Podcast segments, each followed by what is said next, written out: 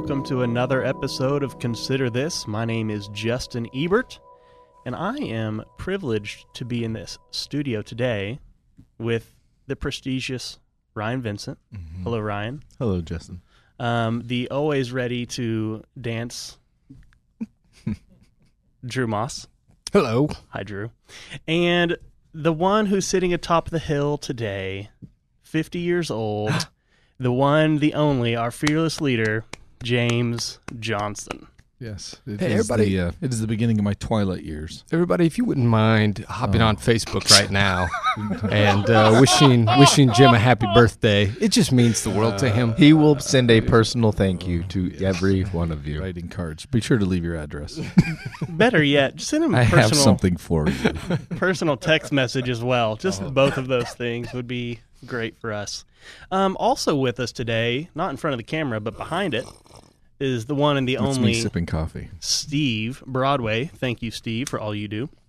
Um, today is a exciting episode for us. We have been talking a lot behind the scenes um, about some things you may have seen or heard about, um, just with particular church leaders, not at Sunnybrook necessarily, but outside of the walls of Sunnybrook in the greater church context within American Christianity. Some people like Bill Hybels, some controversy, some controversies surrounding an Andy Stanley.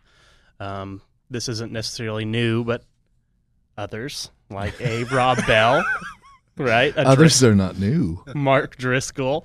Um, things we talked about have talked about before, but we just thought it'd be good for us to get in here and talk about some of those things. So, um, to start it out, um, we want to know what are just some of the failures that church leaders potentially could fall into. Like, what are the what are the different categories of failure? Just so we can get our minds around what these might be, because they're different. They're not all the same, but sometimes they're equally dismissive as far as their ability to be able to continue to lead. So, what are those? Ryan, start us off. Um, well, a, a prominent one. Actually, it's been prominent for quite a while in different sectors of the church, but um, a, a lot of what's taken place in, in the end of 2017 and into the beginning of 2018 has brought to light some of the sexual misconduct that can happen at the leadership level, and um, and how uh, we would say that's inappropriate, regardless of position. But it's it's especially difficult to deal with when it's a, a pastoral figure or leader that falls because of whether it's misconduct or just inappropriate behavior. Uh, uh, there's there's actually kind of a difficult spectrum there, but in many cases, it completely disqualifies you from from leadership, or at least tarnishes the ministry in a, in a very insidious way. You know, and what you're describing is a little bit different today in this in, in two regards, and all of these are a little bit different today in this, is that you have now the the public outcry. Whereas before when you you didn't have that. If a pastor did something wrong, it was in the city that he or she was in, most likely he was in, and uh, the church elders deal with it. But now there's more of a national recognition or a national outcry. How come he's still there and pressure to force people to resign? So I think that's different, which has allowed there to be, say, that wider spectrum Right. because you know we're really not, you know, what you're describing there, Ryan, isn't just about such and such a pastor had an affair with one or multiple people in their congregation. It, it, it extends much further, Right. Um, especially in light of what we're um, what, what I, again? I, I'm shocked that we're saying this is none of this is new. All of these terrible atrocities that have been happening, particularly to women um, in the workplace, They're just public now. they're yeah they're becoming so public now, and so yeah, that's that's a big one right now. What others? So, sexual misconduct. That becomes obviously that's I think that is the one we generally think of when we think of failure in leadership. We think of kind of sexual, immoral things. Kind of close to that is financial stuff Okay. when someone say is you know big things embezzling or whatever. Sure. Um, we also, uh, but kind of some new ones that have. Again, this isn't new, but but the whole celebrity pastor thing has almost kind of brought us to have to reckon with what happens when someone uh, just in general has a a prideful uh, or angry or um, like not not like an insubmissive spirit or whatever like someone who just does not want to submit to leadership someone this is this is kind of the thing that happened with Driscoll was that there wasn't doesn't seem like there were sexual things. Doesn't seem like he was embezzling anything. Doesn't seem it was literally just a man who who seemed like he did not want to answer to authority or be held accountable to some things. And and his and his spirit, which is uh, honestly, even though that was a bummer, it was also kind of a refreshing thing to see a church Sure. um, deal with something that that maybe wasn't a cut and dry. Yes, this is bad. We're out. But but to really go no. But this this still isn't. This behavior is not in line with the scriptures. Yeah. And so more of to a, do with it? Yeah. a domineering approach Yeah. to Yeah. leadership. And um and I mean I'll there, there's probably more, but another one is just doctrine. Yeah. Just false teaching that becomes and and that's another maybe almost a benefit of that's maybe the one area where there's the benefit of the national scene of things and and the internet and celebrity pastors is in the past if a pastor is teaching like false doctrine in their church they're almost enough in a bubble and they they're kind of establishing the doctrine in some ways if there's not strong elders there that that people didn't even know. And and now at least a lot of times their sermons are going online. Yeah. and those and so uh, I guess if there's any good thing you know what I mean that that we actually have the ability now for people outside to be able to say hey there's something off here with this Yep. teaching you know? So Yeah, with the with kind of the danger that comes with a a national audience, it- false teaching can hurt more people that way. There's also a, a broader spectrum of people that can offer critique and accountability to that to some to some degree, right? Well, you know what's interesting too is, you know, I was talking to my mother about this the other day when she called me concerned about a particular national pastor that had that had uh, recently disclosed some some impropriety. Um, she always wants to call and make sure, hey, are you doing okay? I don't want to. and I, mom, I'm doing. I really am. I mean, I've got great people in my life. Uh, I'm trying to make sure that I'm being submissive to them in all those areas. But it was it's really interesting how. Um, I- I reminded her Paul warned about all of these things, like everything that you just described. The apostle Paul in his final letters in 1st and 2nd Timothy and Titus gives very very very strong admonition to Timothy and to Titus and as they appoint leaders in Ephesus and in Crete. Um, he basically says, be really on guard against people that want to um, uh, take advantage of women. Uh, be really careful about people who want to take advantage of their people financially, and be really uh, on guard against people that want to distort the doctrine. Um, and so it's it's interesting that the three that you mentioned, the Apostle Paul says this is this is these are these are human temptations, Yeah. and therefore you need to be on guard for these things. And I, I just think it's good that we realize that this is not something that came up because of the internet. This is not something that came up because of even the celebrity pastor. It did not create this problem. This problem is a universal problem. And we're just seeing just new ways in which temptation is causing pastors to fall and temptations that are causing pastors to um, uh, to kind of lose their bearing. But in the end, there's nothing new under the sun. Sure. I have a hypothesis that I don't necessarily agree with the man, things are just getting worse and worse and worse as much as we just know more and more and more of what's always been there. And um, digital media has truly connected us in a way where we can use and be thankful for a level of technology, but also um, when we, like you said, it keeps us accountable as far as what we say on a Sure. larger scale, but it also has its dangers, sure. So, one of the reasons we are talking about this is because it is public, and there are examples specifically of people that maybe we've suggested a book or two of these um, guys that are under question or under scrutiny, or um, we've gone to conferences and taken volunteers to conferences Yeah. where these people are keynote speakers. Yep. And so, how do we, when do we respond when people that claim to be part of the church that we would all be part of the capital C church fail? What do we do? How do we respond? What is our role in that? Or do we? Do we just kind of close our walls and stay ignorant to the things outside? No, I think we have to address it. I mean, I think that's why the, you know the person, the reason for this podcast isn't to say, um, "Hey, these gentlemen who I do not know any of them personally," um, and then the many others, uh, you know, they're we're we're just here to critique them. We're here to just kind of throw up uh, why we believe they failed and why we believe. No, that's really not the point. That's not the interest at all um, on our on our part. Um, I mean, I personally, I'm sure you guys do too. Maybe not all the time. So let's not try to pretend we pray for them regularly. But whenever I hear about, especially nationally known pastors that are be, either been uh, the need to confess of a failure, my first response isn't I knew it. My first response is, oh, that's that's really sad. And I think about their families, and I think about their ministries, I think about their congregations, and so uh, we should we should remember to pray for our shepherds, and not just the ones here at Sunnybrook, but we need to be praying for those national pastors out there who, I mean, all all the names that we're going to probably talk about today at at some point in time and even still today in many ways i deeply admire respect and appreciate and consider to be a brother in christ as far as i can discern. And so we need to treat them like brothers and sisters when they when they when even when they fail. So let's let's remember that. I think we need to address it because um, there are those out there that don't know what's at stake that don't know what's happening and that don't know what's going on. And so um, to help our people understand biblical discipline and what that actually looks like and how to restore people to biblical repentance, then these become examples. What do I do with a person who begins to make sexual problems, financial problems, um, uh, personal uh, personality, as, as uh, Drew was describing the Mark Driscoll scenario? What do we do with bullies?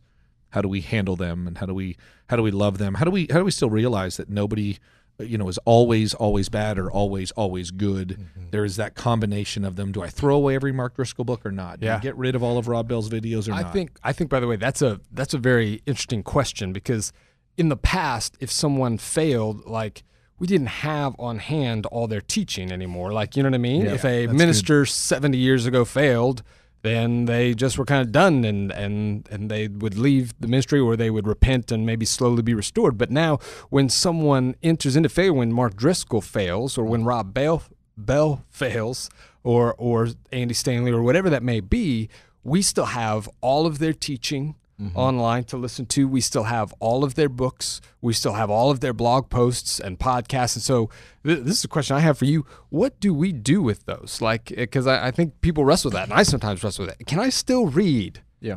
his stuff. Can I still listen to those sermons? Is there still something to be gained from that, or do I need to kind of sever myself from all of his stuff? Like, how do you guys? uh, We just, by the way, and and it should kind of, I guess we should say, we are not eh, with the whole Andy Stanley thing. For those who aren't super up to date with it, we're not like cutting Andy Stanley out of the church or thing. There's some things he's teaching right now that we're concerned about, and yet we did just in the past few weeks give like hundreds of his books out to our to our people. yeah. So, question for our people who we and I'm still going to do that. Yeah. Okay. Like, I'll so still do yeah, that. So that's Sunday. part of your answer No, there. I'll still do that Sunday. yeah. So I'll elaborate on that. Well, Why- I mean- why will you continue to do that? Yeah, and, and it gets this is the one of the one of the issues is uh, you know we've thrown out some names, we've thrown out Bill Hybels. You may not know exa- exactly all that has happened, and you we throw out Andy Stanley. What did Andy Stanley do? Did he have an affair? And you know, so rather quickly, and you guys can jump in, but. Um, Andy Stanley has made some questions, um, or has raised some questions about his understanding of how the teachings of the Old Testament should be applied in the life of the believer in the uh, in the church context in terms of their importance and value and centrality. And um, again, he's doing it for reasons to, keep people in the faith, to draw people into the faith. And so the questions that we're asking there are ones of is that a foolish statement? Are you are you interpreting Acts 15 properly? Yeah. So I'm not concerned with um, with whether or not Andy Stanley is a brother. I just don't agree with him at all in terms of how he's articulating Yeah. and, and you know we've good. gone back and we've listened to the sermons you know with with uh, with Bill Hybels there's a you know in, in most recently he said yeah there have been some cases in which I have been wise unwise and foolish in terms of some conversations that I've had uh, with women and so I don't think there's been an affair that has been confessed but and it was enough of a backlash like and- a, yeah, and there that- seems to be like a pattern a of pattern sexual of misconduct. Yes, and so he resigned. You know, and he's still saying he's innocent of most charges. But I'm just saying, no matter what, however you look at this, there something was broken, and he even admitted something needed Yeah. to happen. And then with Driscoll, you definitely have somebody that. Um, as you described, was not being submissive to the leadership, and so had to step down. So when you look at all of these things, I would say you need to you need to hear what what what that concern might be. So when I, with Andy Stanley, I would have to really listen to how he talks about missiology or the mission of the church and ecclesiology, what the church is all about. And I would say, hey, you, you need to understand, don't just buy everything he's selling in those areas, particularly because I don't think he's seeing exactly how he understands the primary functions of the church, um, where that works. But if I got this book on on how to understand our resources. Um, I don't have a problem with that. I don't have a, a problem with his financial stewardship issue. Um, I just would never ask him to come in and inform our elders about how we should look at our mission and purpose. Does that make sense? Yeah. And so I think that's what we have to do constantly. I mean, Yeah. Rob Bell's not going to come in, well, actually, probably at all, but that's probably on his part. Um, he's not going to come and try to teach us about how to uh, read the scriptures or understand the scriptures. So we're just going to, um, I would I would say, much like we have to do with history. I mean, this is the part that is not new, is that we read about people of ancient times and we realize, wow, that person was also a bigot, or that person was also a chauvinist, or that person was also a something. And I don't throw away Augustine because he did X, or I don't throw away Luther because he did Y. Um, I think it's a I think it's a discernment piece. Um, I just think we also need to. That's one of the problems when we don't challenge our people to think critically about this. They only know how to eat everything or or repel everything. And we need to say no, it's chicken. And I, I really wish chicken always came without fat or bones. I really do. But sometimes it doesn't. And you just need to realize that's a bone. I really wouldn't chew that or eat that. Yeah, and and I think it's important to remember. So, like, if you just mentioned Luther, he wrote a book called uh, "The Bondage of the Will." It's a good one. Um, wouldn't agree with everything in it, but I would agree with it far more than I would his later, more anti-Semitic writings. um, but it's important to recall that what Luther got right in "The Bondage of the Will" was not connected intrinsically to Luther's righteousness if if, there, if there's anything good in there, it's of the Spirit, and it was always of the Spirit. It wasn't of Luther first and foremost. Sure. And I look at Andy Stanley in the same way. I think what he's preached in some of his recent sermon series is not of the Spirit. I think it is of his own wisdom, and I think that it. I, I think he's off. I think the the Fields of Gold book that we've we've distributed to a lot of people is is very much of the Spirit. I, find a lot of um, biblically informed ideas and orthodox ideas in there, d- uh, detached from the character of Andy Stanley or the interpretative ability of Andy Stanley. Not completely, right? So we're not we're not reading Bart Ehrman's book on you know biblical hermeneutics. Um, even if he is being a really really nice guy at the time, He's very much unorthodox for Uh, those of you that don't know unbelievably unorthodox. um, but I, I mean, I can, I can, I can even look at the table of contents in Bart's book and say this is not of the Spirit of God. This is not going to align with that which we see in the Scriptures. And so, you know, I remember this question coming up when Steve Fee fell for sexual misconduct. Steve Fee was a worship leader. A worship leader five, six years ago, it came to light that he was having an ongoing affair with someone he was not married to, and uh, and the question was, can we still sing his songs? And and I don't know where we ultimately even landed on that, but maybe for a time you just don't mess with it. But after a while, I don't know that it's the worst thing in the world to return to. Was that like a spirit led song that he one time wrote, even as a sinful person? Because when you start to clamp down the vice too much, how much of us get to keep having our stuff put out there? Sure. You know what I mean? And I think it's good to to even to learn and to pr- to teach and to practice discernment. And that's kind of what we're talking about here is that you need to be able to look at all of the teachings of all of these uh, these Christian leaders and say what aspect of them uh, lines up with Scripture, what aspect of it lined up with the Spirit, what doesn't, and then you treat it all accordingly. And then that way we can always deal graciously um, and and justly with with everyone, and we can also even expect that from others when when we struggle. Sure, we, we use the phrase a lot the Word of God, the Spirit of God, the people of God. And so when you have questions specifically about one of these leaders, like, okay, Rob Bell, I used to like these these videos called these Nooma videos. They seem cool, but now the way you guys talk about Rob Bell seems to make him out to be something we don't align with. And he's theologically so off, we wouldn't promote his book. So what do I do? Like, use the Word of God first to let it be your foundation of judgment, then the spirit of God within you working, and now the people of God. Talk to mm. us, talk to your small group, your life group, and use those tools that you have readily available. Mm. So, what about if we had this happen at Sunnybrook? Okay, what if Jim went down the rabbit trail? Okay, we, he had a moral failure, or heaven forbid, any kind of failure, right? He went theologically crazy on something, or he starts being abusive in his leadership, right? What do you do, Jim? What would you prescribe us to do? Discipline me. Mm-hmm. I mean, I really, I think it comes down to um, living in a uh, in a community and being submissive. I think the best way to deal with church discipline before we need church discipline that equally applies to everybody is uh, submit yourself to. And so that's the beauty of it. That's uh, what I'm grateful for. I mean, it comes back down to who I married.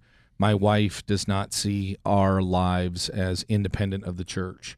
And so if my wife was concerned about any aspect of our lives, my wife it's funny to even say would seek help immediately from from her spiritual leaders. And so that's a good thing. My kids know what to do should i choose um, you know from when my boys were little we had to deal with this quite a bit because of just the context in which we've lived. And what do we do um, what do we do to daddy if he decides to leave mommy and have a girlfriend and the boys know um, that we respectfully don't listen to daddy kind of a scenario? And and I think that's that's part of it. And and they do that as Paul says in 1 Corinthians 5 so that I might be handed over uh, to be taught not to blaspheme or uh, that idea of uh, there is the refinement of the flesh. And in that 1 Corinthians 5 text it's about the sinful nature in us and so that can happen doctrinally that can happen in terms of just my personality it can happen to me financially how do I get disciplined and I think that's what the church needs to do for me um, because if not, then my own soul is an, in jeopardy.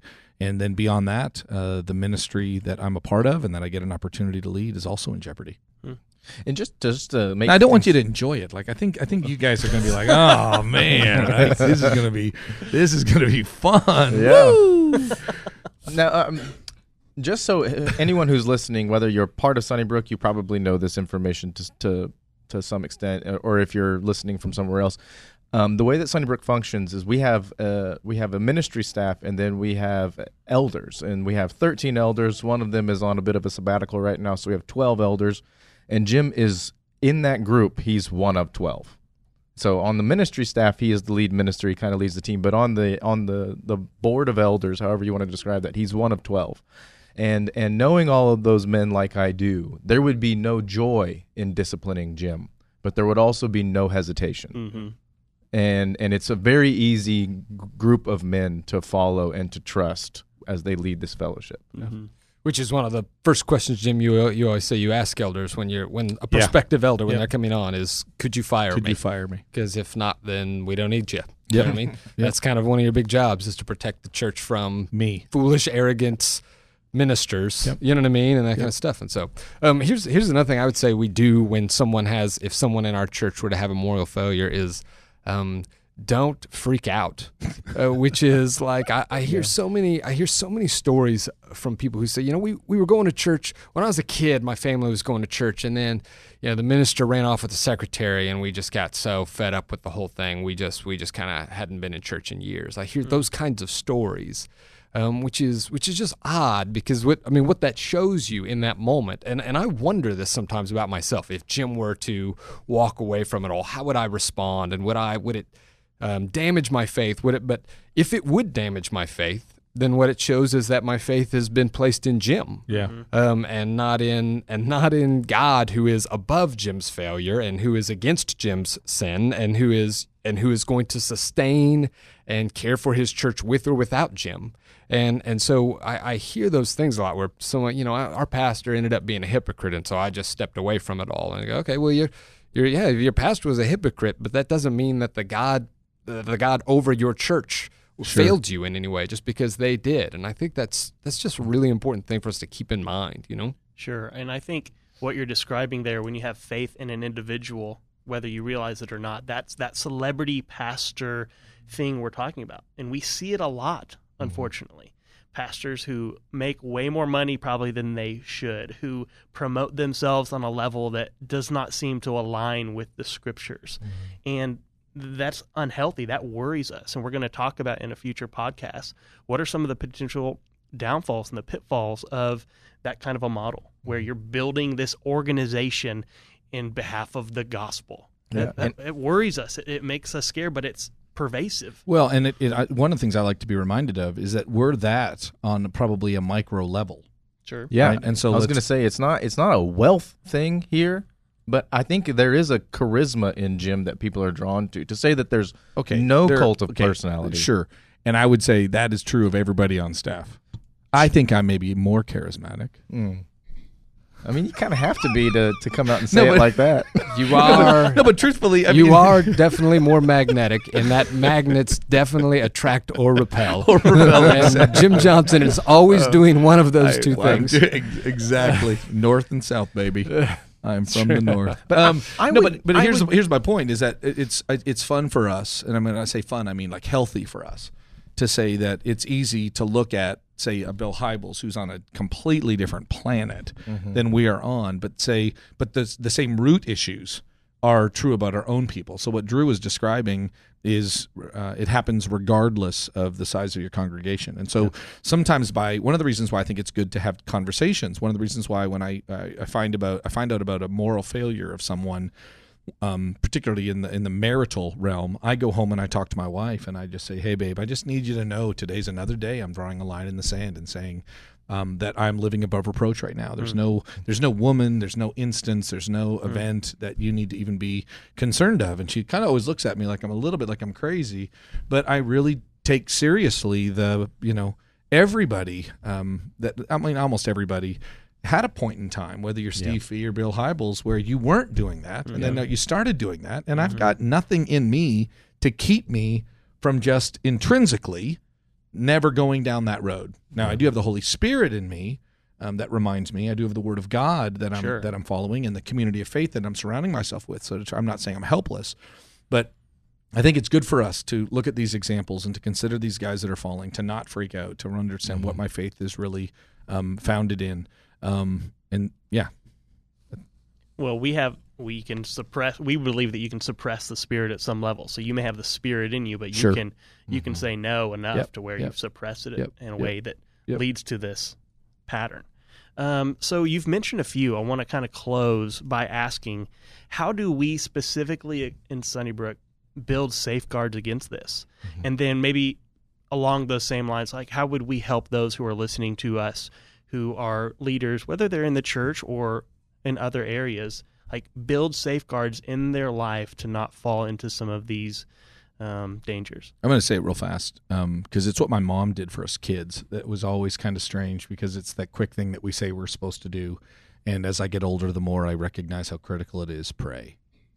To literally just pray, to stop. And, and I, I always wonder do I talk to God more about this or do I talk to others? Mm-hmm. Um, do I talk to God more about what's going on uh, in the in the church, both us as well as universally, about what I think we're going down some pretty bad roads. The church has gone down these roads before, where they don't understand or appreciate the biblical text.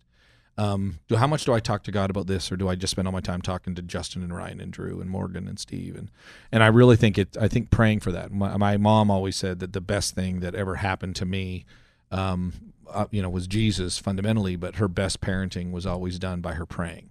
Hmm. And I just, I, I look at it because I'm like, you know, I always just say, I don't know what did this, and I don't understand how all this came together. My mom would go, I do, like pray. And so that's not just a quippy type statement. You need to pray for Jim Johnson. You need to pray for Ryan and Steve and Drew and Justin and all everybody. You need to pray for us that we would stay responsive to the Spirit.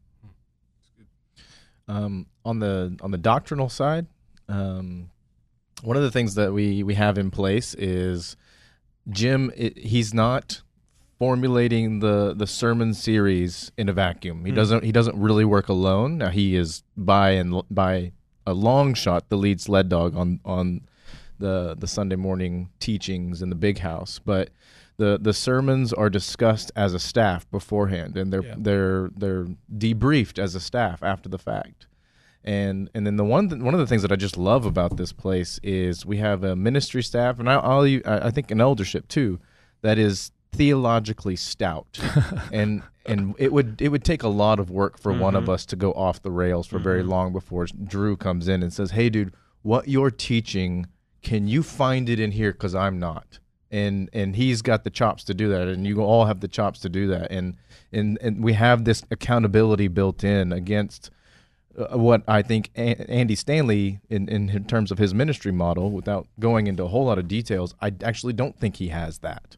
I think he's kind of on an island doing a lot of his stuff, or his model asks him to do certain things, and and it's not submitting to the text and letting it win no matter what. And here we have a culture and a and a competency that just isn't going to let Jim go too far off center or a- at all if we detect it, right? And so we have that stuff. I, I I don't envision Jim going theologically liberal anytime soon, but if he did, we'd sniff it out rather quickly. I think. Yeah, and vice versa. Yeah. You know, it really does. It does. It's, it's you to me and me to you. Mhm. And, and in the same way that Jim doesn't do sermons like in a vacuum, we don't do ministry in a vacuum. Right. Um, that's kind of one of the cool things I've loved is like, um, it's it's at Sunnybrook you don't have like individuals taking care of one branch of the church over here. Like it Yeah. just kind of the way we operate is we're in each other's offices a lot, doing planning and talking over things, and and all these ministries kind of happen together. And so even though the FMT made up of Zane and Justin and Drew and Morgan and, and Beth, like it's even though they've they're kind of together working on things, so you got five people kind of keeping it being with each other and caring for each other. But even they aren't like separated off by the rest of the church. Mm-hmm. Like they're meeting regularly with our whole staff every Monday and doing lunch together and hanging out. And so there's really just a lot of involvement in one another's ministries and lives.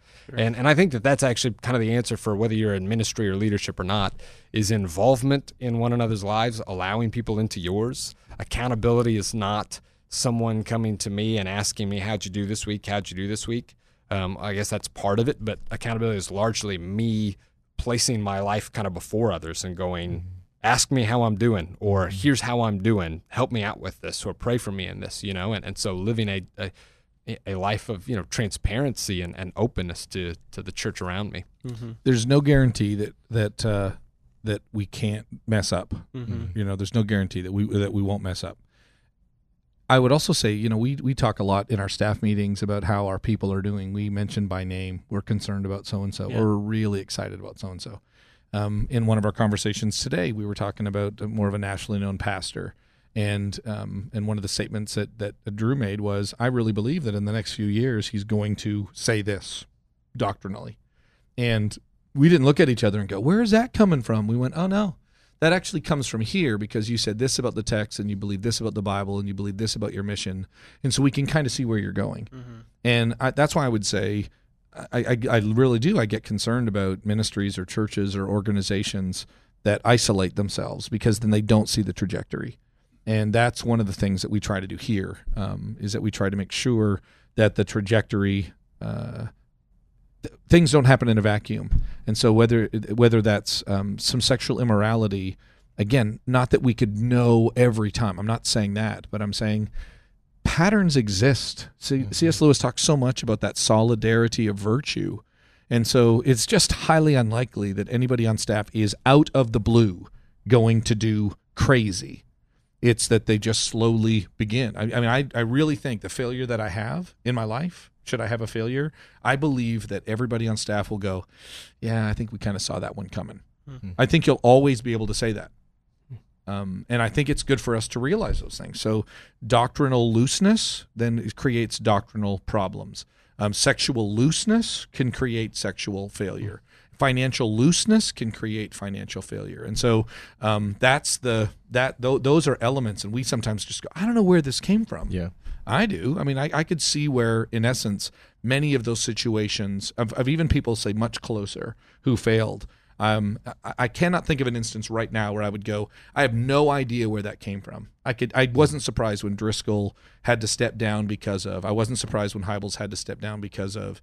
Um, it's it's just you can see it more than you realize. It's usually years of putting your toe on the proverbial line, and then eventually you're going to cross it, right? But it's you're you're playing near it for Yes. a while. Flame of fire. Yeah. Um, in closing, um, as you pray for us, pray for our marriages, pray for our unity, pray for our integrity, pray for uh, our openness with each other at Sunnybrook specifically. Um, if one of us were to fall, if one of us were to fail in a major way, or if one of the people that you look up to who are not at Sunnybrook, a Christian leader, fails, remember that your faith is in God go back to the word and remember the truth of our unchanging God. No matter what somebody says about him or no matter what hypocrisy you may see, he is still God. He is still good. He's still worthy of our worship and We owe our entire being to Him. So don't let our failures, the failures of any person, deter you from following Him wholeheartedly. So we thank you for listening, and we look forward to being with you again in the coming weeks.